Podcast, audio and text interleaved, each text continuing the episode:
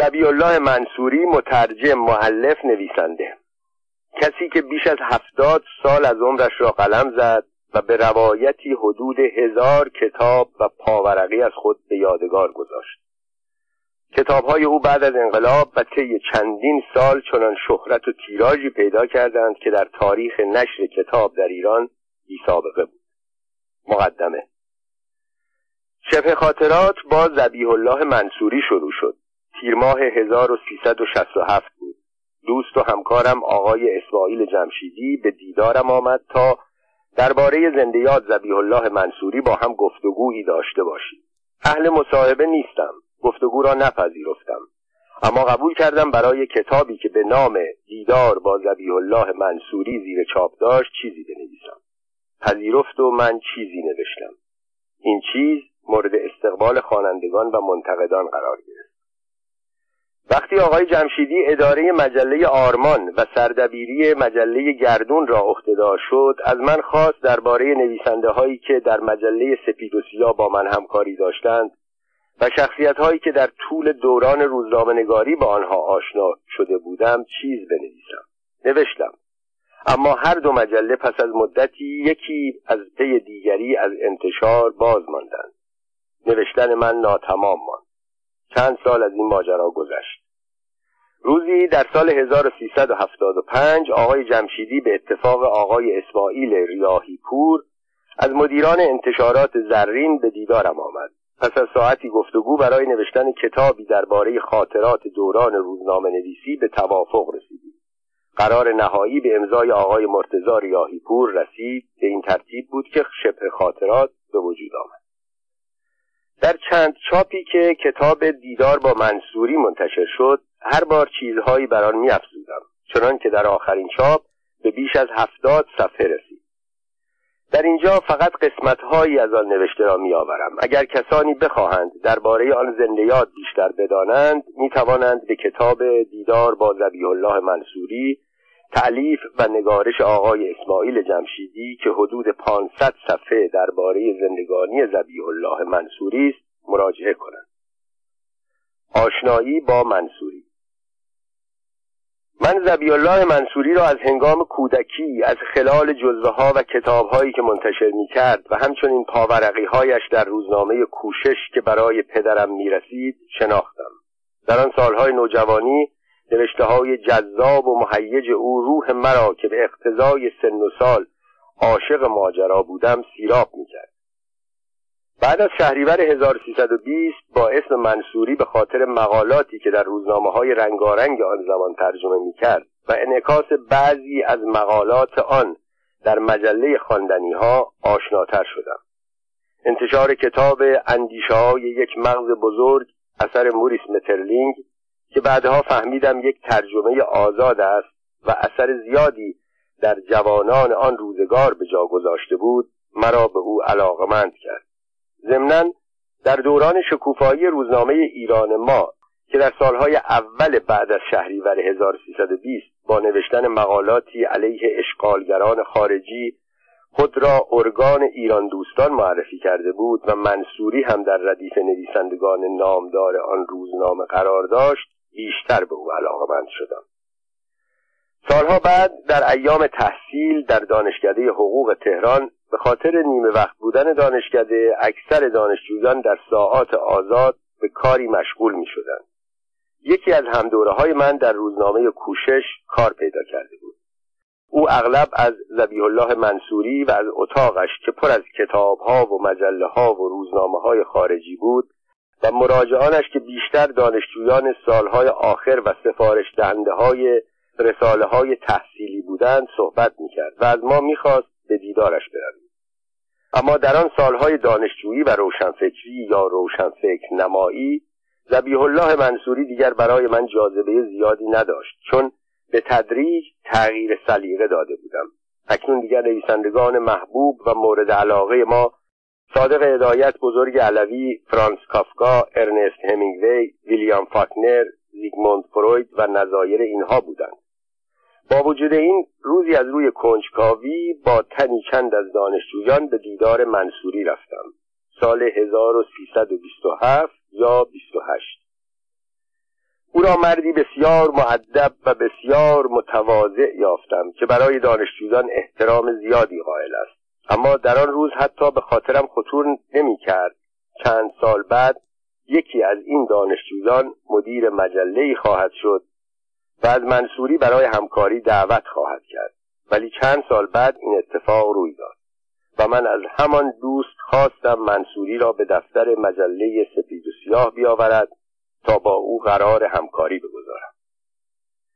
بعد از 28 مرداد 1332 بود و چهره مطبوعات عوض شده بود. بحث های داغ سیاسی و انتقادهای تند و کوبنده جای خود را به داستانها و پاورقی های عاشقانه پلیسی و تاریخی داده بود و میدان در دست شادروان حسین قلی مستعان بود که در آن زمان معروف ترین و پرخاننده ترین پاورقی های مطبوعات مانند اربعه شهراشوب و آفت را در مجله تهران مصور می نوشت و بعدها در چند مجله دیگر مشغول به کار شد. به جزو پاورقی های حسین مسرور مانند ده نفر قزلباش در اطلاعات و پاورقی های تاریخی ابراهیم مدرسی در مجله ترقی و پاورقی های عاشقانه و پر احساس جواد فاضل در اطلاعات هفتگی و دیگران شهرت داشت. منصوری در آن زمان هنوز دوران نخست کارهای مطبوعاتیش را میگذراند. او بیشتر داستانهای پلیسی و تاریخگونه خارجی ترجمه می‌کرد که دوستداران و علاقمندان خاص خودش را داشت. اما با آنکه خوانندگان مجلات در آن زمان پاورقی ایرانی را ترجیح می‌دادند من برای همکاری منصوری را انتخاب کردم که کارش ترجمه بود. در همان دیدار نخست قول و قرار همکاری گذاشته شد. منصوری وعده داد روز فلان و ساعت فلان اولین قسمت پاورقیش را بیاورد. او رفت. روز فلان و ساعت فلان رسید. از پاورقی خبری نشد. روزها و هفته ها گذشت. باز خبری نشد. تلفن ها هم بی اثر ماند. دفتر مجله سفید و سیاه در کوچه تبس اول خیابان فردوسی با محل کار منصوری در همان خیابان در طبقه چهارم ساختمان خواندنی ها حدود صد متر فاصله داشت. ناچار خودم رفتم. عذرها آورد قسمها خورد و سرانجام قول داد داستان را صبح روز بعد قبل از آمدن من به دفتر روی میزم بگذارد. گفتم اگر فردا داستان را نیاورید باز به اینجا میآیم و تا آن را نگیرم نمی‌روم. قول معکد داد و واقعا هم روز بعد اول وقت قسمت اول نخستین پاورقی او روی میز من بود. از همان چند جلسه اول تصویری از شادروان منصوری در ذهنم نقش بست که تا آخر عمر تغییر زیادی نکرد. من تشخیص دادم منصوری مردی است فوقالعاده معدب فوقالعاده متواضع فوقالعاده مطلع محجوب با حافظه و با تخیلی قوی که زندگانیش را روی خواندن و نوشتن گذاشته. من از نظر او حضرت مستطاب عالی هستم. بعدها دانستم این اصطلاح را درباره همه از کارکنان و نویسندگان مجله گرفته تا کارگران به کار می‌برد. سوگند او به سر مبارک است که اول میپنداشتم اختصاص به من دارد اما آن هم درباره همه عمومیت داشت. به کوچکترین شوخی چنان میخندد که دهانش تا بناگوش باز می‌شود. البته بدون آنکه صدایی از آن خارج شود. به خودش می‌گوید میرزا بنویس و کارمزد بگیر بعدها فهمیدم خلف وعدهش در آغاز همکاری علت یا علتهایی دارد. نخست که آزمایشی است تا معلوم شود طرف چقدر به همکاری با او علاقه دارد. آیا با یکی دو بار وعده دادن و نیامدن منصرف می شود یا آنکه مانند من آنقدر علاقمند است که تا مقاله را نگیرد دست از سرش بر نمیدارد. طی سالهایی که با منصوری همکاری داشتم بارها مدیران مجلات از من خواستند از سوی آنها منصوری را دعوت به همکاری کنم. من که با اخلاق منصوری آشنایی داشتم برای آنکه دوستان مطبوعاتی هم تصور نکنند نمی‌خواهم منصوری با آنها کار کند از آنها دعوت می‌کردم به دفترم بیایند از منصوری هم که قبلا در جریان کار قرار گرفته بود می‌خواستم بیاید تا رو در رو با هم قرار بگذارند. در این جلسات همیشه منصوری وعده مساعد می‌داد. آدرس می‌گرفت. مایل نبود کسی به محل کارش مراجعه کند. تاریخ دقیق اولین داستان را تعیین می‌کرد ولی به یاد ندارم یکی از این قول و قرارها به نتیجه رسیده باشد. شاید علت آنکه عدهای شایع کرده بودند او زیاد دروغ می‌گوید شرم حضور او بود. منصوری نمی‌توانست پیشنهادهایی را که به او می‌کردند رد کند. به این جهت به ناچار وعده می‌داد. ولی وقتی موعد وفای به عهد فرا می رسید خود را پنهان می کرد مخفی شدن منصوری هم یکی از آن حرفها بود. آنها بود و منصوری بود گویی آب می‌شد و به زمین فرو می‌رفت. اگر هم سرانجام دستشان به دامن منصوری می رسید ماجرای بیماریهایش را پیش می‌کشید. بیماریهایش در آغاز همکاری با ما دوتا بودند تشمع کبد و نقرس ولی بعدا و به مرور بر تعداد آنها اضافه می‌شد و چون این به نظر می رسید از تکرار آن احساس آرامش می کند. یکی از علل کار نکردن منصوری با مجلات دیگر این بود که طبق قراردادی که با آقای امیرانی مدیر مجله خواندنی ها داشت متعهد شده بود در مجله های دیگر کار نکند. ولی آقای امیرانی عملا با کار کردن منصوری در مجله سپید و سیاه مخالفتی نشان نمی‌داد. شاید به علت حسن رابطهش با من بود یا فکر می‌کرد همکاری منصوری با سپید و سیاه از تعهد اخلاقی او در مورد تأمین زندگی مادی منصوری کم می‌کنه منصوری هر هفته دو سه تا پاورقی به ما می‌داد و حداقل دو یا سه پاورقی دو بار در هفته برای خواندنی ها می نوشت مجله خواندنی ها هفته دو بار منتشر می شد گاهگاهی هم هفته یکی دو مقاله مستقل برای ما یا نشریات دیگر تهیه می کرد در روزنامه کوشش هم از سی چهل سال قبل از آن کمابیش به کار مشغول بود. این همه نوشتن تمام وقت او را می گرفت و جایی برای همکاری با مجلات دیگر باقی نمی. هر قسمت از پاورقی های منصوری شست صفحه بود که در یک روی کاغذهای کناره به ابعاد یازده در چهل سانتیمتر از جنس کاغذ گلاسه و یا کاغذ تحریر می نوشت. او مطالب خود را با قلمهای قدیمی معروف به قلم فرانسه که نوک فلزی درشتی رویش میگذاشت مینوشت و همیشه از جوهر آبی استفاده می‌کرد قلم را به طرز عجیبی در دست می‌گرفت با سه انگشت انتهای قلم را می‌گرفت و بدون آنکه فشاری بر آن وارد کند چون در این حالت نمی‌توان به قلم فشار آورد. روی کاغذ به حرکت در میآورد. هر صفحه دستنویس او ده تا چهارده سطر و هر سطر سه تا پنج کلمه داشت. در آن سالها با هم روی صفحه ده تومان توافق کرده بودیم که تا سال 1353 به سپید و سیاه توقیف شد به طور متوسط ماهی پنج هزار تا شش هزار تومان از ما می گرفت که به عنوان یک کار نیمه وقت مطبوعاتی در آن زمان پول بدی نبود هر زمان که چاپخانه عوض می کردیم حروفچین های جدید از خط منصوری وحشت می کردند. اما پس از مدتی که با نوشته هایش آشنایی پیدا می کردند به او علاقمند می شدند. چون گذشته از مطالب شیرینش که حروفچین ها نخستین خواننده های آنها بودند درشت نوشتن منصوری باعث سرعت کارشان می شد. گذشته از آن منصوری عادت داشت پس از هر چهار پنج سطر پاراگراف را تمام کرده با مورد یا بی مورد سر سطر برود من اطمینان دارم او این کار را صرفا به خاطر حروفچین ها می‌کرد چون در آن زمان که دستمزد حروفچین ها سطری محاسبه و پرداخت می‌شد آنها می توانستند گاهی با چیدن یک کلمه در آخر پاراگراف دستمزد یک سطر کامل را بگیرند ولی این را هم باید در اینجا اعتراف کنم که اغلب برای آنکه سر سطر رفتنهای مکرر او ارتباط مطلب را قطع نکند در هر صفحه چند بار با کشیدن خط اتصال و نوشتن کلمات متصل شود پاراگراف ها را به هم وصل می کردم. از جهت این کار از حروفچین های آن زمان معذرت می خواهم.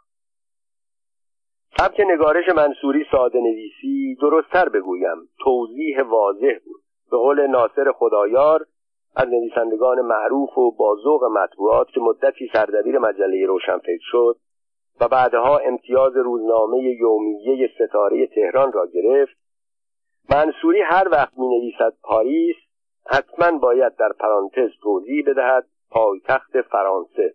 یا اگر بنویسد فرانسه توضیح می دهد کشوری در اروپای غربی و همسایه آلمان که زمانی گل خوانده می‌شد و مدتی هم دو گل بر آن حکومت می منصوری واقعا عقیده داشت مطلب را باید آماده و قابل هضم به خواننده بدهد.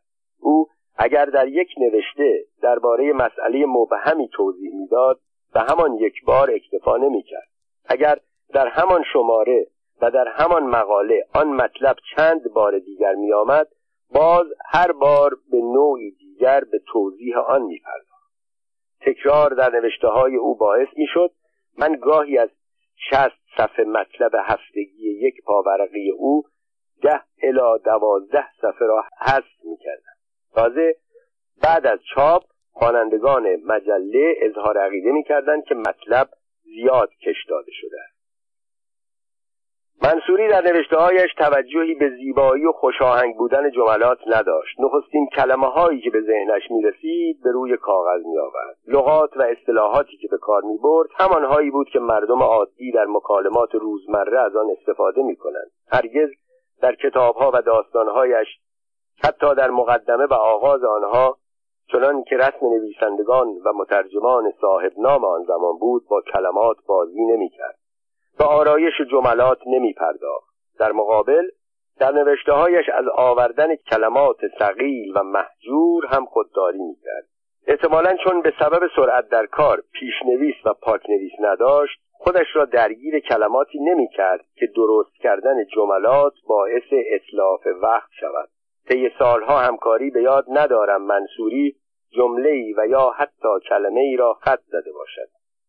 گاهی به دنبال نوشتن کلماتی نظیر کارخانجات موقعیت یا نزاکت با تواضع می نوشت می‌دانم که این کلمات غلط هستند ولی چون جزو غلطهای مشهور هستند ناچار آنها را به کار می‌برم.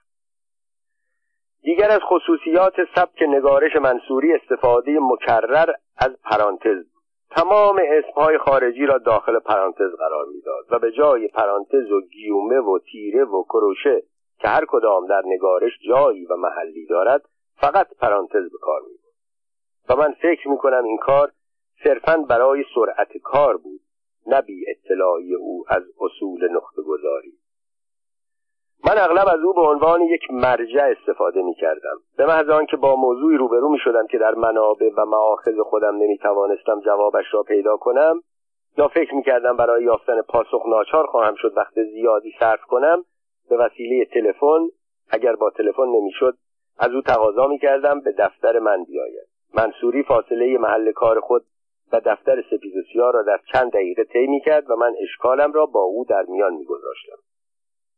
او با حافظه عجیبی که داشت و احاتش در رشته های مختلف علوم، تاریخ، جغرافیا، پزشکی، مطالب دینی، ورزشی و غیره موضوع را برایم روشن می‌کرد. اگر متوجه می‌شد قانع نشدم پس از رفتن به دفتر کارش با مراجعه به منابع و معاخذی که داشت به وسیله تلفن توضیح می‌داد منصوری درباره تمام موضوعها می توانست قلم فرسایی کند اصلاحات ارزی در گواتمالا حوادث المپیک سال 1936 برلن جنگ خشایارشا و لئونیداس در ترموپیل ماجرای اعدام ماکسیمیلین امپراتور مکزیک بیماری وبایی که در قرن شانزدهم در اروپا کشتار کرده بود عرفان و عرفای بزرگ ایران پستاندار استرالیایی به نام پلاتیپوس که در آب زندگی می کند و نوکی مانند مرغابی دارد و بچه هایش را شیر می دهد.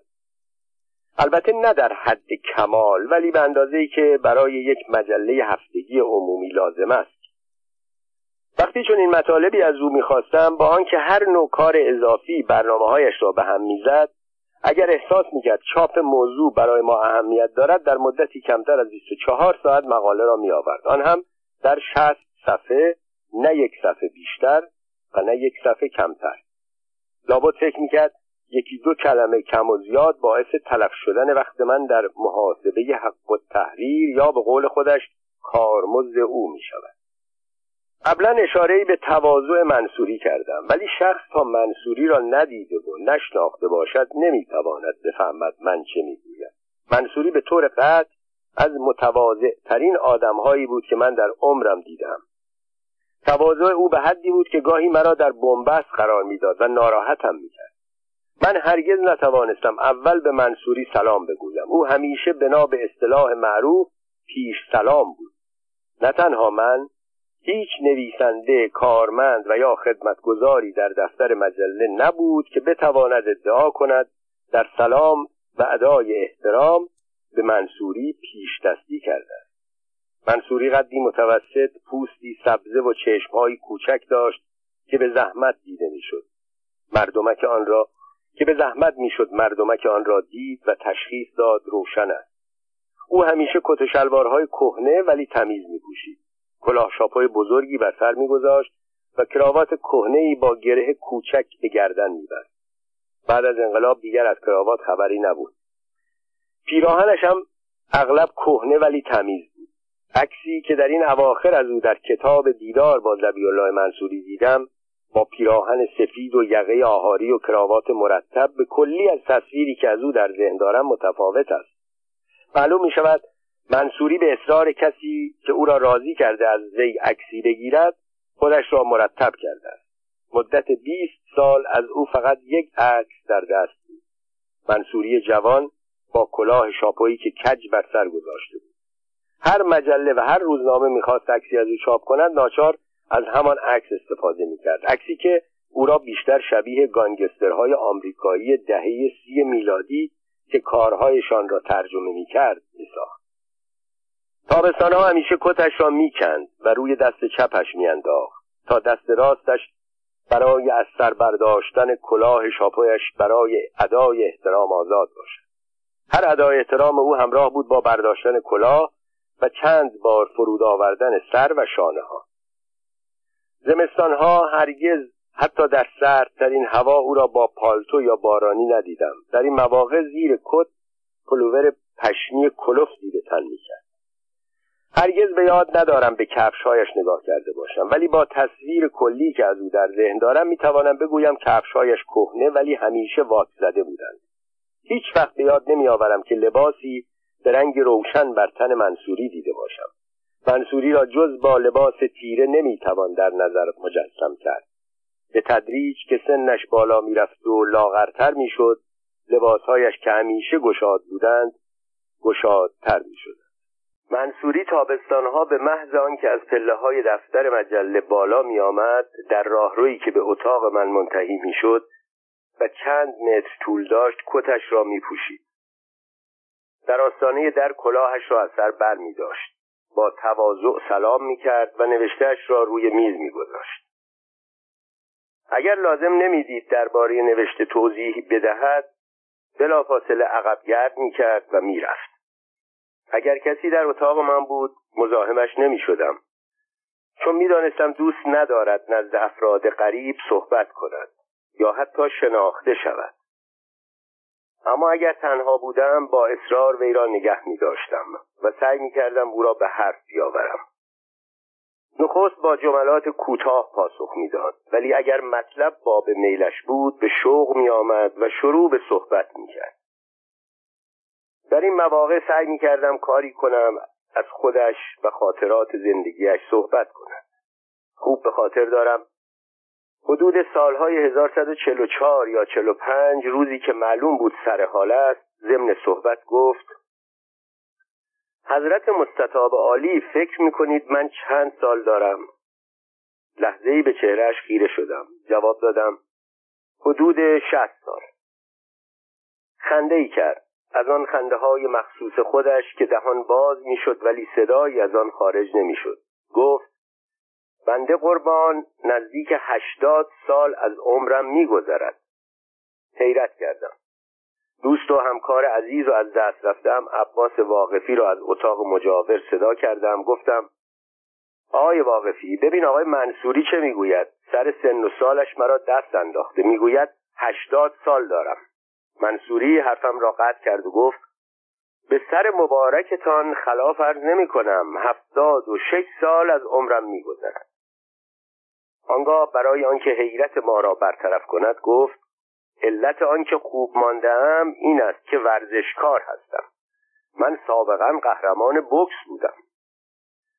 بعد با انگشت دست راست دماغش را گرفت و آن را به طرف چپ و راست حرکت داد به طوری که دماغ نرم او از هر طرف کاملا به صورت چسبید. آنگاه ادامه داد شاید کسی نداند که من سابقا بکسور بودم. حتی چند بار در این رشته به مقام قهرمانی رسیدم. دروغ نمی گفت اطمینان دارم اگر کسی به ستون ورزشی روزنامه های پنجاه شست سال قبل ایران مراجعه کند نام ورزشکاری موسوم به زبیح الله حکیم الهی را در میان قهرمانان رشته بوکس پیدا خواهد کرد. نام خانوادگی منصوری در شناسنامه حکیم الهی بود. اما درباره سن و سالش فکر می کنم به عللی در آن باره اغراق می گفت که اگر در آن سال همان قدر بود که او ادعا می کرد به هنگام مرگ می بایستی 96 سال داشته باشد بعد برای ما هم تعریف می کرد که اگر دو بیماری بزرگ یعنی تشمع کبد و نقرس او را ناراحت نمی کرد خیلی بهتر می ماند. در اینجا به او گفتم آقای منصوری علت ابتلا به تشمع کبد را می توانم حدس بزنم ولی نقرس چرا؟ نقرس مرض اشراف و شاهزاده هاست. شما چرا نقرس گرفته اید بیان که به کنایه من درباره بیماری کبد جواب بدهد خنده ای می کرد و به طور مفصل درباره بیماری نقرس و علل و عوارض آن صحبت می کرد درباره اینکه آیا منصوری به دو زبان انگلیسی و فرانسه که کتابهایش ترجمه از آن زبان هاست تبهر داشت و اصولا در کار ترجمه به اصالت و امانت پایبند بود یا نه باید بگویم اگر ما منصوری را فقط مترجم بنامیم مرتکب خطا شدیم. منصوری به خصوص در کارهای سالهای آخر عمرش که اتفاقا مشهورترین کارهایش هم مربوط به این سالهاست یک معلف بود نه یک مترجم و اگر ما در این کتاب ها کلمه ترجمه را از جلوی نام منصوری برداریم و به جای آن کلمه تعلیف را بگذاریم بیشتر بحثایی که درباره منصوری وجود دارد از بین می رود. اتفاقا خود منصوری هم با توجه به همین نکته در بیشتر کارهایش به خصوص آنها که در مجله سپید و سیاه منتشر می‌شد کلمه اقتباس را به کار می برد. حالا چرا تعلیف نمی نوشت و خیال همه را راحت نمی کرد موضوعی است که من از آن آگاهی ندارم. ترجمه یکی از ابزارهای کار او در نگارش بود. او نه تنها سطر به سطر پاراگراف به پاراگراف که حتی صفحه به صفحه هم ترجمه نمی کرد یک فصل پانزده بیست صفحه‌ای از کتاب را می‌خواند. آنگاه کتاب را کنار میگذاشت. و با استفاده از اطلاعات و معلومات و منابع خاص خودش و همچنین تخیل خلاقش شروع به نوشتن می حالا برسیم به اصالت ترجمه های منصوری. در مرتبه اول آنچه که برای منصوری اهمیت داشت جلب توجه خواننده ها و جلب رضایت مدیران و ناشران بود. منصوری کتاب های علمی ترجمه نمی کرد که خود را ملزم به رعایت همه اصول ترجمه بداند. او بیشتر کتابهای پلیسی و شبه تاریخی ترجمه می‌کرد. رمان پلیسی که هدفش معلوم است. جز آنها که در این زمینه شاهکار محسوب می‌شوند و جزو کلاسیک ها در آمدهاند و باید با دقت ترجمه شوند در مورد بقیه هدف نویسنده ایجاد هیجان و سرگرم کردن خواننده است. در مورد مطالب تاریخی هم می‌دانیم واقعی که چند روز قبل و یا هفته قبل اتفاق افتاده باشد هر کس آن را به نوعی تعریف می کند چه برسد؟ به وقایعی که صدها سال از آنها گذشته است. بنابراین منصوری روایتی را انتخاب می کرد که خواننده از آن بیشتر لذت ببرد. فراموش نکنید که در آن سالها در مورد نقد کتاب به اصطلاح معروف زیاد مته به خشخاش نمیگذاشتند و کتابها را مقابله نمی‌کردند تا ببینند مترجم کجا اشتباه کرده یا چه مطلبی را تغییر داده است؟ شاید اگر امروز هم منصوری به این حد از شهرت و محبوبیت نمی رسید کسی پاپه کارهایش نمی‌شد. مطمئنا در آن سالها منصوری فکر نمی‌کرد روزی برسد کتابهایش بازار سیاه پیدا کند و چند برابر قیمت اصلی به فروش برسد و در نتیجه منتقدان کارهایش را زیر ذربین بگذارند. ماجرای هویدا و ترجمه منصوری شادروان منصوری در بزرگ کردن مسائل و شرح و بست مطالب کم نظیر بود. گاهی صبح مطلبی را که در کیهان انگلیسی یا یک روزنامه خارجی خوانده بود برایم تعریف می‌کرد. او جریان واقعه را چنان با آب و تاب بازگو مینمود که به نظر من بزرگترین رویداد اختراع یا حادثه قرن بود. از که همان مطلب را در روزنامه ها میخواندم می‌دیدم موضوع آنقدرها هم که منصوری گفته بود مهم نبود. در این زمینه خاطره جالبی از منصوری دارم که ذکر آن می‌تواند روشنگر سبک کار او باشد. اوایل دولت هویدا بود. در آن زمان همه دولت او را موقت می‌دانستند و او علاقه داشت از خود چهره قابل قبولی ارائه دهد. از جمله اینکه اهل مطالعه و کتاب است. مدتها روزنامه نویس بوده با ادبیات فارسی و فرانسه آشنایی کامل دارد. در میان کمدین ها بودیالن را میپسندد. مادرش زنی مؤمن و مسلمان است که بارها به زیارت خانه خدا رفته و قسمتی از روپوش کعبه را که پادشاه عربستان به او هدیه کرده نگهداری می‌کند. برادرش فریدون هویدا نویسنده است که کتابهایش در فرانسه چاپ می شود و چند جایزه ادبی بزرگ گرفته و و. به این جهت سعی می کرد خود را به نویسنده ها روشنفکرها و روزنامه نویسان نزدیک کند. در آن ایام منصوری در مجله سفید و سیاه پاورقی جالبی داشت به نام خاطرات تیمور لنگ به قلم خود او که به وسیله مارتل بریون عضو فرهنگستان فرانسه گردآوری شده بود. داستان جالبی بود. طی پنجاه شست شماره ای که در مجله چاپ شد طرفداران و علاقمندان زیادی پیدا کرده بود. روز هویدا مرا دید و گفت خاطرات تیمور را در مجله می‌خوانم. جالب است. من تا کنون به چنین نکاتی در زندگی تیمور بر نخورده بودم. میل دارم آن را در متن فرانسه هم بخوانم. کتابش را برایم بفرست. وقتی به دفتر مجله رفتم به منصوری تلفن کردم و جریان را گفتم. قول داد فردا صبح ساعت ده کتاب روی میز من باشد. فردا آمد و رفت. خبری نشد. من جریان را فراموش کردم. شاید منصوری همان را از یاد برد. یک هفته گذشت. باز هویدا در یکی از دیدارها کتاب را از من خواست و باز من به منصوری تلفن کردم و باز او قول داد کتاب را روز بعد خواهد آورد و باز از کتاب خبری نشد.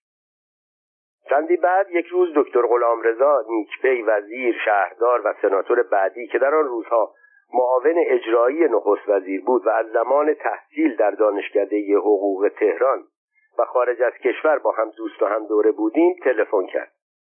نخست وزیر می‌گوید آن کتاب چه شد؟ وعده کردم به زودی برایش بفرستم و باز همان صحنه ها تکرار شد.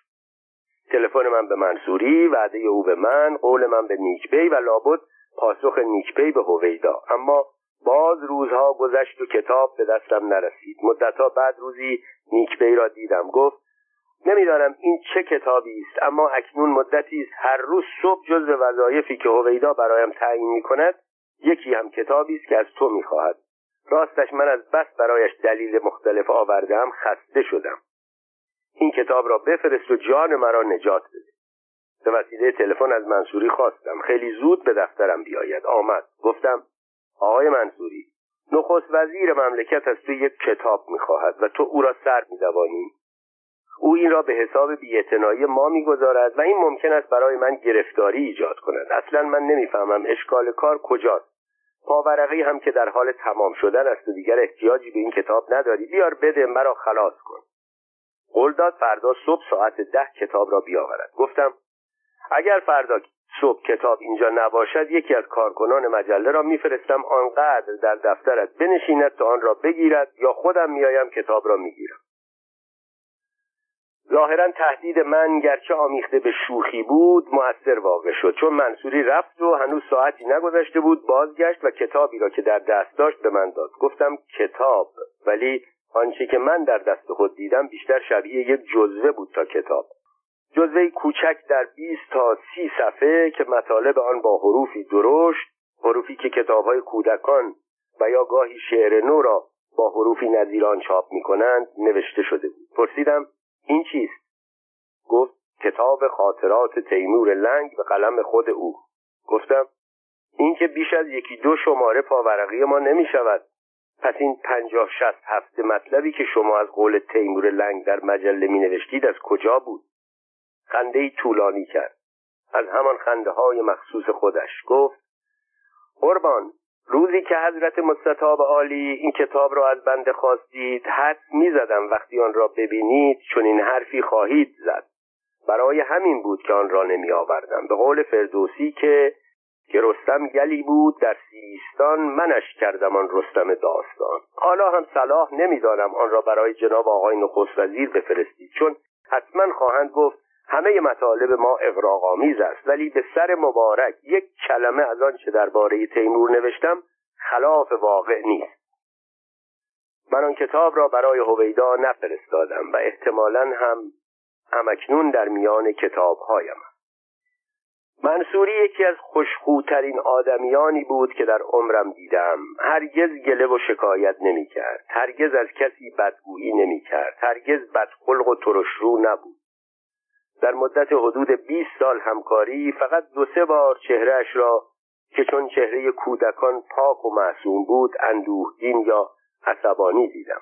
یک بار هنگامی بود که دکتر هوشنگ کاووسی مقاله تندی درباره یکی از ترجمه های منصوری نوشته بود و از طرز ترجمه او انتقاد کرده بود.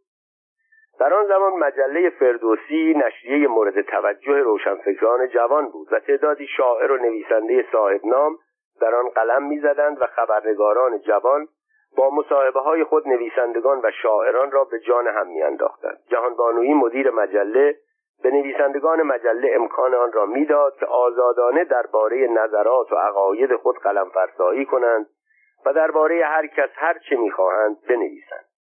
کتاب لولیتا اثر ولادیمیر ناباکوف تازه منتشر شده و در جهان قوقا کرده بود. منصوری که معمولا دنبال کتابهای معروف و نویسنده های شناخته شده نمی‌رفت این بار مرتکب اشتباه شد. اقدام به ترجمه کتاب لولیتا به صورت پاورقی برای یکی از مجلات کرد. آن هم به همان سبک خاص خودش. این کار برای روشنفکران ایران قابل قبول نبود. یک اثر معروف که نویسنده هر جمله و هر کلمهش را با دقت و از روی حساب نوشته به آن طرز به فارسی برگردانده شود. اتفاقا من صبح همان روز مقاله دکتر کابوسی را خوانده بودم. دکتر کابوسی به شدت به منصوری حمله کرده بود. به خصوص آنجا که منصوری چیزی شبیه این ترجمه کرده بود.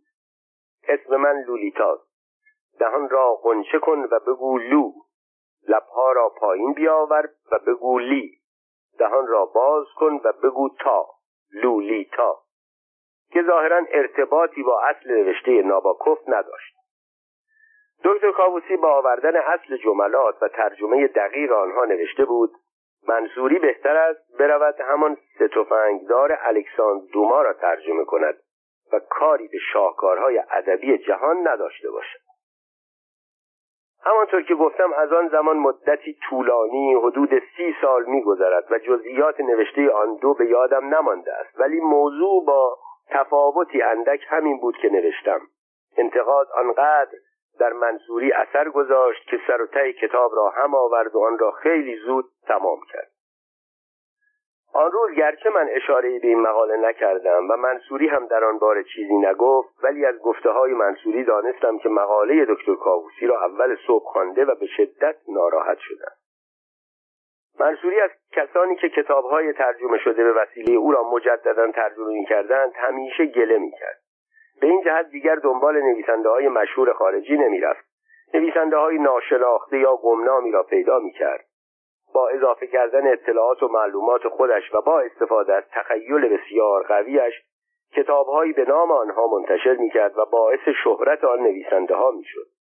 اغلب اینها نویسندگانی بودند که منصوری در مقدمه کتابهایش آنها را خیلی مشهور معرفی می‌کرد ولی نامشان را در هیچ کتاب فرهنگ یا کتاب بیوگرافی نمی‌شد پیدا کرد چون بعضی از آنها اصلا وجود نداشتند.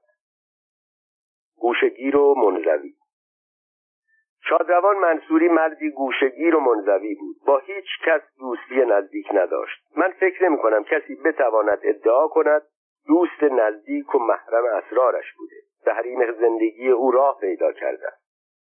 هیچ وقت درباره خودش حرف نمی‌زد. زمانی تصمیم گرفتیم برای همکاران مجله پرونده کاری درست کنیم. عکس و مشخصات و نشانی خانه همه را گرفتیم ولی منصوری تا آخر حاضر نشد درباره خودش اطلاعاتی به ما بدهد. اگر در ایام اخیر به کوی نویسندگان نقل مکان نمی‌کرد شاید کسی خانهاش را هم نمی‌دانست کجاست و از تعداد افراد خانوادهش آگاه نمی‌شد. طی 20 سال همکاری با ما او در دفتر مجله نه یک فنجان چای نوشید نه یک لیوان آب آشامید.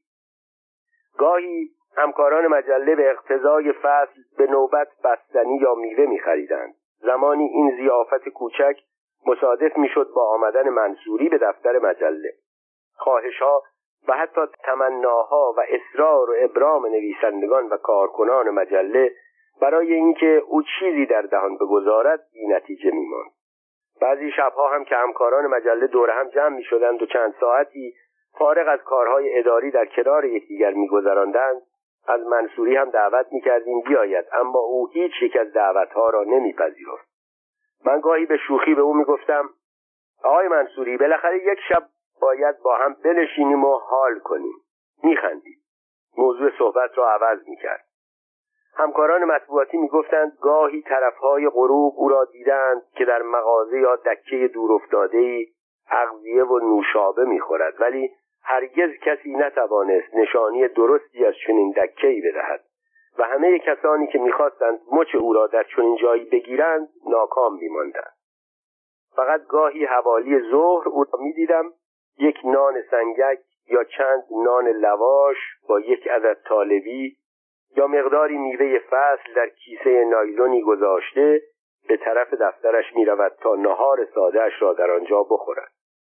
کیسه توری نایلونی به جای کیف سامسونت او بود که کتابها و نوشته ها و گاهی خوراکی ها را در آن میگذاشت.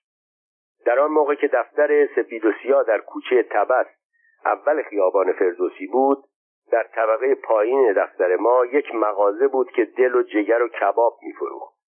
گاهی منصوری نهارش را سر پا در آنجا صرف می‌کرد. چون ما هم اغلب نهارمان را در دفتر مجله میخوردیم از او تقاضا می‌کردیم بالا بیاید و با ما نهار بخورد ولی دعوت ما را رد می‌کرد. منصوری با تاریخ و فرهنگ فرانسه آشنایی داشت. پادشاهان سلسله بربون شخصیتهای رژیم سلطنتی فرانسه مردان مشهور انقلاب کبیر فرانسه ناپلون بناپارت و اعوان و انصارش رجال معروف بعد از انقلاب و به طور کلی تمام مشاهیر گذشته آن کشور تا پایان قرن نوزدهم دوره هایی که به خاطر شرایط زمان زندگانی سلاطین و اغلب رجال آمیخته با ماجراها و افسانه هایی بود که آن را جالب میساخت و همچنین همسران و معشوقه های سلاطین و رجال را به خوبی میشناخت و از جزئیات زندگی آنها آگاه بود.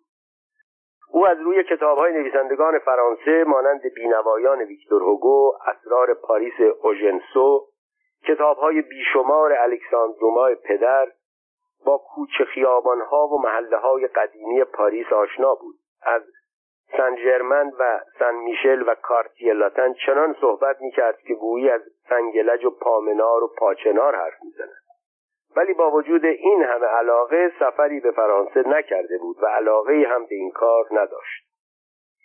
منصوری هر وقت پاورقی جدیدی شروع می کرد قبلا همه چیز را درباره آن می گفت و اگر حدس می‌زد که از نظر سیاسی یا اخلاقی ممکن است مشکلاتی ایجاد کند قبلا توضیح می‌داد تا مجله در مقابل عمل انجام شده قرار نگیرد. ما در مورد پاورقی ها هرگز با منصوری مشکل نداشتیم. در آن روزها پاورقی ستون مجلات محسوب می‌شد. زیرا ادامه داشتن داستان باعث می‌شد خواننده ایرانی که خیلی زود عادت خریدن و خواندن مجلات را کنار می‌گذارد برای آگاهی از بقیه ماجرا به خرید مجله ادامه بدهد. هرگز هم سابقه نداشت که نویسندگان پاورقی ها را تا آخر نوشته به گردانندگان مجله تحویل بدهند. در این باره سنت چنین بود که نویسنده یا مترجم خلاصه داستان را تعریف می کرد در صورت موافقت مدیر یا سردبیر چاپ پاورقی شروع می شد نویسنده ها و مترجمان معروف این کار را هم نمی کرد. نویسنده ها و مترجمه های مطبوعات علاقه زیادی داشتند که در مجلات پاورقی هایی داشته باشند زیرا در آن صورت اطمینان داشتند برای مدتی طولانی که در مورد پاورقی های موفق تا چند سال طول می‌کشید در مجله مطلب خواهند داشت. اگر پاورقی می‌گرفت نویسنده موفقیت زیادی در مجله به دست می آورد اما اگر پاورقی جالب نبود بین سردبیر و نویسنده بحث در می‌گرفت از مدیر و سردبیر اصرار که پاورقی را تمام کند از نویسنده پاسخ که به زودی به جاهای جالبش خواهد که اغلب هم نمی‌رسید. چون اگر یک پاورقی از همان اوایل انتشار نمی گرفت به تدریج خواننده هایش را از دست می‌داد و در این صورت به ندرت پیش می آمد مجددا خواننده پیدا کند.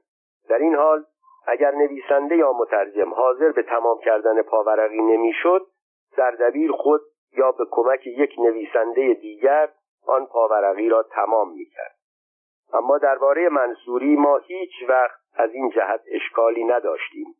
پاورقی او اکثرا موفق و تعدادی از آنها بسیار موفق بودند. با وجود این چند بار پیش می آمد که پاورقی هایش را خوانندگان نپسندیدند. در این موارد به منصوری می گفتم آقای منصوری این پاورقی شما مثل اینکه ای همین کلمات نامشخص کافی بود که منصوری موضوع را درک کند. در آن حال خودش هم در تایید ماجرا نکاتی می‌گفت. صحیح میفرمایید قربان. این نوع داستانها بیشتر باب طبع خارجی هاست یا بنده هم فکر می کردم که این داستان مورد پسند خوانندگان شما قرار نمی گیرد اما چون حضرت مستطاب عالی اظهار تمایل کردید حرفی نزدم. و بدون آنکه کوچکترین اصراری برای ادامه آن داشته باشد یا وعده بدهد که به زودی خوب خواهد شد در شماره بعد داستان را تمام می کرد آن هم درست طبق معمول در شهست صفحه دست دویست منصوری وطن دوست منصوری مردی وطن پرست بود و در همه نوشته هایش هر جا موقعیت به دستش میافتاد سعی در تجلیل مقام ایران و ایرانی می‌کرد. در سالهایی که ایران در اشغال خارجی ها بود و اشغالگران برای بست نفوذ خود حزب و دسته و روزنامه راه میانداختند افراد مانند منصوری اگر حاضر به همکاری با آنها می‌شدند زود به پول و مقام می‌رسیدند اما در تمام آن سالها نام منصوری را در هیچ یک از روزنامه ها و مجلات حزبی نمی بینیم. منصوری به عنوان یک مترجم حرفه‌ای فقط در روزنامه ها و مجله های حرفه‌ای و بیطرف کار می‌کرد. در عواسط سالهای چهل با هم توافق کردیم تاریخ ایران را از آغاز مهاجرت قوم آریا به این سرزمین و تشکیل امپراتوری های ماد و پارس و حقامنشیان و بعد از آنها بنویسد. این پاورقی به نام سرزمین جاوید چند سال در مجله سپید و سیاه چاپ شد و علاقمندان بسیاری پیدا کرد. نگارش این پاورقی مستند برای منصوری فرصتی بود که احساسات خود را درباره ایران و ایرانیان بیان کند و با آوردن شواهد گوناگون نشان دهد که جهانیان تا چه حد مدیون ایرانیان هست در این پاورقی بسیار جالب و مستند منصوری تاریخ ایران را تا اواخر سلسله ساسانی نوشت که مجله سپیدوسیا توقیف شد. بعد از پیروزی انقلاب هم منصوری دنباله پاورقی را چند ماه در دوره دوم سپیدوسیا نوشت تا آنکه به علت دومین تعطیل مجله در مرداد 1358 و بعدها به سبب مرگ منصوری این نوشته تاریخی ناتمام ماند. اگر این پاورقی تاریخی ادامه پیدا می کرد ممکن بود بیش از پنجاه جلد بشود و ای کاش می شد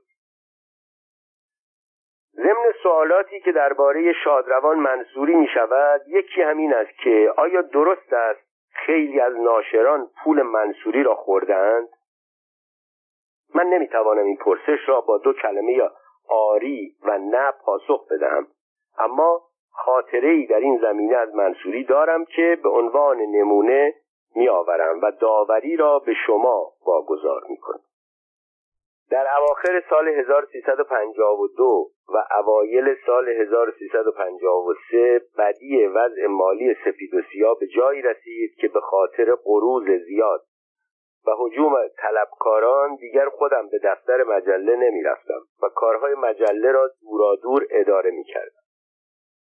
در این مدت هر وقت پولی به دستم می رسید برای حسابداری مجله می فرستادم و سفارش می کردم حق و تحریر منصوری را حتما به موقع بپردازند تا روزی که بحران به پایان برسد و من سر کارم برگردم. ولی تلاش ها به نتیجه نرسید و در 29 مرداد سال 1353 مجله سپید و سیاه و 62 روزنامه و مجله دیگر توقیف و تعطیل شد.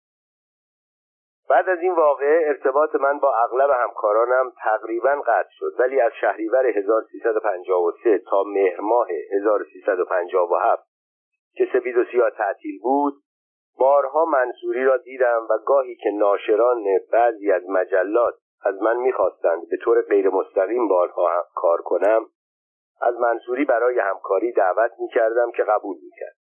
تا آنکه نهضت انقلابی در ایران اوج گرفت و دولت شریف امامی به ناچار در مهماه 1357 با انتشار مجدد تعدادی از نشریات از جمله سپید و سیاه موافقت من برای انتشار مجدد مجله سربایه ای نداشتم. چند تن از خویشاوندان و دوستان کمک کردند و پولی وام دادند پولی که برای انتشار دو سه شماره مجله کفایت می‌کرد. برای آینده هم امید من به استقبال خواننده ها بود که اتفاقا همینطور هم شد. وقتی از بابت مسائل عادی تا حدی خیالم راحت شد دنبال چند تن از همکاران قدیمی از جمله منصوری فرستادم. دفتر جدید خیلی دورتر از محل سابق بود ولی به 20 سال سابقه دوستی و همکاری امید بسته بود. منصوری آمد. پس از سلام و تعارف گفتم خیال انتشار مجدد مجله را دارم. خیلی نصیحت کرد که از این کار منصرف شوم. به خصوص به گرانی چاپ و کاغذ خیلی تکیه می‌کرد. می‌گفت در این چهار سال که حضرت مستطاب عالی فعالیت مطبوعاتی مستمر نداشتید و با گذشته فرق کرده است. نویسنده های امروز هم دیگر آن نویسنده های سابق نیستند که با پول کم کار کنند. به این جهت فکر نمی کنم از عهده برایی با شوخی گفتم آقای منصوری بعد از چهار سال که توانستم امتیاز مجلم را بگیرم تو با این حرفا می‌خواهی مرا ناامید کنی. من که چیزی ندارم از دست بدهم. وارد گود می‌شویم ببینیم چه می‌شود. بعد از او خواستم دنباله دو تا از پاورقی هایش را بنویسد. موافقت کرد و قول داد تا دو روز دیگر هر دو مقاله را بیاورد. فقط هنگام رفتن گفت این را هم باید به عرض مبارک برسانم که بنده بابت کارمزدهای گذشته چهار هزار و هشتصد تومان از سپید و سیاه طلب دارم. از شنیدن این حرف یکه خوردم. توصیه هایی را که در آن روزها به حسابدار مجله می کردم به یاد آوردم.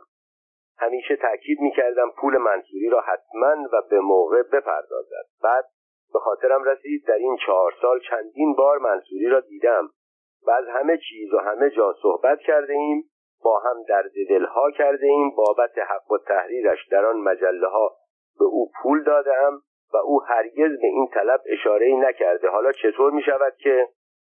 ولی اکنون که چندین سال از آن روزها میگذرد به حقیقت و شرافت سوگند می‌خورم که حتی یک لحظه در صداقت گفتارش تردید نکرد. با شناختی که از او داشتم مطمئن بودم خلاف نمی‌گوید. حالا چرا در این مدت چیزی نگفت؟ لابد علتی داشت. در پاسخش گفتم منصوری جان من فقط توانستم پول کمی برای انتشار مجله تهیه کنم. به این جهت ناچارم در خرج کردن محتاط باشم. موافقت کن این بدهی را به تدریج بپردازم.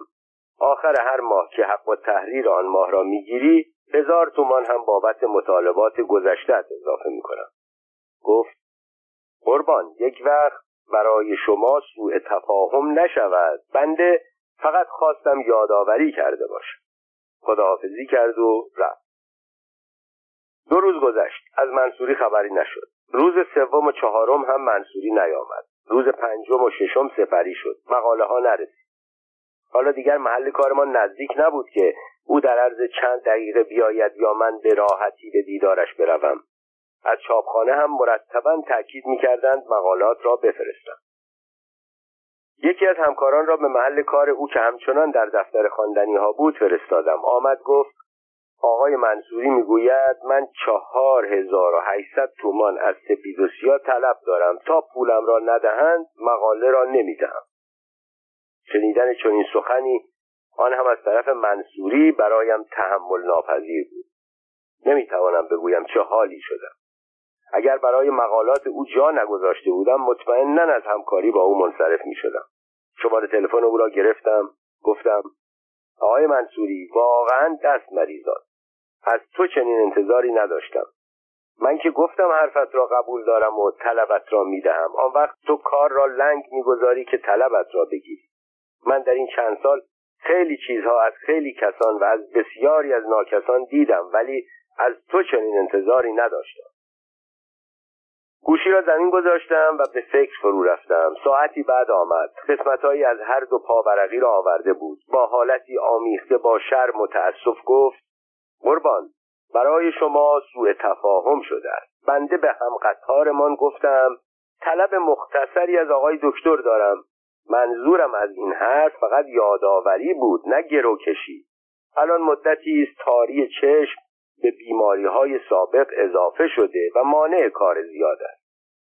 مقاله ها را برداشتم و چکی به مبلغ چهار هزار و هشتصد تومان نوشتم که گرفت و دیگر در چند ماه. انتشار سپید و سیاه در دوره دوم با هم از این بابت مسئله ای نداشت. منظورم از ذکر این نکتان بود که منصوری نمیگذاشت کسی پولش را بخورد و در هر مورد به نوعی پولش را می‌گرفت. من اطمینان دارم در این سالها که کتابهایش بازار خوبی داشت تا ناشری کتابی از او منتشر می‌کرد سراغش می‌رفت. و ناشران هم که به هر حال خواستار دردسر نبودند در ضمن می‌دانستند منصوری به هر مقام و مرجعی مراجعه کند که منصوری اهل این حرفها نبود. حق را به او خواهند داد مبلغی به او میپرداختند. ولی درباره اینکه او توانسته بود حق خود را تمام و کمال بگیرد مطمئن نیستم. نکته جالبی را که در مورد دریافت پول به یاد میآورم وحشت منصوری از مالیات بود. همیشه وقتی چک را می‌گرفت می‌گفت قربان شما مالیات را کسر نفرموده اید. مالیات هیچ وقت دست از سر انسان بر نمی دارد و بالاخره یک روز یقه آدم را می‌گیرد و ماجرای آلکاپون گانگستر و قاچاقچی معروف آمریکا را پیش می‌کشید که دولت آمریکا وقتی نتوانست او را به اتهام تبهکاری بازداشت کند عدم پرداخت مالیات را بهانه کرد و به زندانش انداخت. می‌گفتم مسئول پرداخت مالیات مجله است آن هم مالیاتش را می‌پردازد شما نگران نباشید. بعد به شوخی می‌گفتم اگر می‌خواهید چک را بدهید مالیاتش را کسر کنم. میخندید و موضوع دیگری را پیش می‌کشید. ولی جالب اینجاست که موضوع مالیات را همیشه بعد از گرفتن چک مطرح می‌کرد نه قبل از آن. بعد از تعطیلی دوباره مجله در سال 1358 روزی منصوری به علتی به دفتر من آمد. دو نفری نشستیم و مدتی از گذشته ها و از وضع روزگار صحبت کردیم. من موفقیت او را در کار کتاب تبریک گفتم. جواب داد قربان چه فایده؟ از چاپ این کتاب ها چیزی به بنده نمی‌رسد. حق چاپ بیشتر کتاب هایم که ضمنا بهترین نوشته هایم هم هستند با مرحوم امیرانی بود. بعد از مصادره اموالش این حقوق به بنیاد مستضعفان رسید. حالا آنها چاپ می‌کنند. او همیشه از اینکه حقش را دیگران خوردند شکوه می‌کرد. اما به یاد دارم امیرانی همیشه به من می‌گفت با آنکه بعد از چاپ پاورقی های منصوری در خواندنی ها حقوق مادی آنها به من تعلق می‌گیرد من پس از چاپ هر کتاب به او پول میدم به منصوری گفتم چرا آن دفتر مخروبه را ول نمی کنی؟ بیا یک دفتر خوب برای خودت درست کن و با ناشران خودت قراردادهای خوب ببند. گفت قربان طبق قانون کار اگر کارگری محل کارش را ترک کند هیچ حقوقی به او تعلق نمی‌گیرد. گفتم مگر حالا از بابت کار در خواندنی ها چقدر می‌گیری؟ جواب داد ماهی چهار هزار تومان. حیرت کردم. در حالی که ناشرانی حاضر بودند برای به دست آوردن حق امتیاز چاپ آثارش تا هزاران برابر آن به وی بپردازند. مهازا او به خاطر این مبلغ ناچیز آنجا را ول نمی کرد ولی بعد به این نتیجه رسیدم آنچه منصوری را به آن اتاق کثیف و مخروبه پایبند کرده خاطرات یک عمر نویسندگی است نه حقوق مختصری که به او می‌دهند. درباره منصوری بیش از اینها می‌توان سخن گفت. هم از محاسنش و هنرهایش هم از نقاط ضعفش و ایرادهایی که به کارش بود. منصوری را بعضی به بالزاک و عدهای به الکساندر دومای پدر تشبیه کردند. منصوری نه آن بود و نه این. همانطور که استاد ارجمند باستانی پاریزی نوشته او تنهای تنها زبیح الله منصوری بود. بالزاک در ادبیات جهان مانند ندارد. در ایران هم کسی را نمی‌توان به او تشبیه کرد. در مقابل من منصوری را در مقایسه ادبیات ایران با فرانسه از دوما کمتر نمی‌دانم. الکساندر دوما طی عمرش سیصد کتاب نوشت. آن هم با کمک عدهای دستیار که تقریرات او را می نوشتند و از این راه هم پول هنگفتی به دست آورد. اما منصوری به روایتی حدود هزار کتاب و پاورقی را به تنهایی نوشته و در مقابل این همه کار فقط توانست زندگانی متوسطی برای خود و خانوادهش فراهم کند. روشنفکران ما کار منصوری را کم ارزش می‌دانند. ولی اگر توجه کنیم که یک نفر یک فرد کم ادعا و محجوب و گوشگیر توانسته برای مدتی طولانی بازار کتاب یک کشور را در دست بگیرد درستتر بگویم قبضه کند و کسانی را که سال تا سال کتابی را نمیگشودند وادار به خواندن کند می‌فهمیم کار ای انجام داده است. آخرین گفتگو. آخرین گفتگوی ما یک ماه قبل از مرگش و به وسیله تلفن بود. یک بار در بیمارستان بستری شده بود و پس از بهبود نسبی بیرون آمده بود و قرار بود بار دیگر بستری شود. اما با وجود حال بد هر روز به دفترش در مجله خواندنی ها می‌رفت. نمی توانست محلی را که آن همه خاطره برایش داشت ترک کند. پس از سلام و احوال پرسی گفتم خوشحالم که حالتان خوب شده است. گفت قربان چه حالی؟ حالم هیچ خوب نیست. چند مرض بزرگ دارم. حرفش را قطع کردم. گفتم می‌دانم. تشمع کبد نقرس و تاری چشم. با خنده جواب داد اینها مهم نیستند قربان. بنده مبتلا به سرطان استخوان شدم. شنیده بودم دچار نرمی استخوان شده است. و در این اواخر مدیر انتشارات زرین برای مداوای او سخت تلاش می کند گفتم آقای منصوری این حرفها چیست؟ سرطان استخوان کدام است؟ شما نرمی استخوان دارید. با لحنی گرفته گفت قربان منظور دکترها از نرمی استخوان همان سرطان استخوان است. ناراحت شدم. خداحافظی کردم. چند روز بعد او را مجددا به بیمارستان بردند. شنیدم پرستارها از او چون موجودی عزیز مراقبت می کنند شنیدم از تمام بیمارستان دکترها کارکنان بیمارستان حتی مریضها به دیدارش می‌روند. شنیدم دوستدارانش اتاقش را پر از گل کردند. چند بار تصمیم گرفتم به دیدارش بروم اما نرفتم. نمی‌دانم چرا. در زندگی از این کوتاهی ها فراوان کردم. ولی اکنون پشیمان نیستم که به دیدنش نرفتم.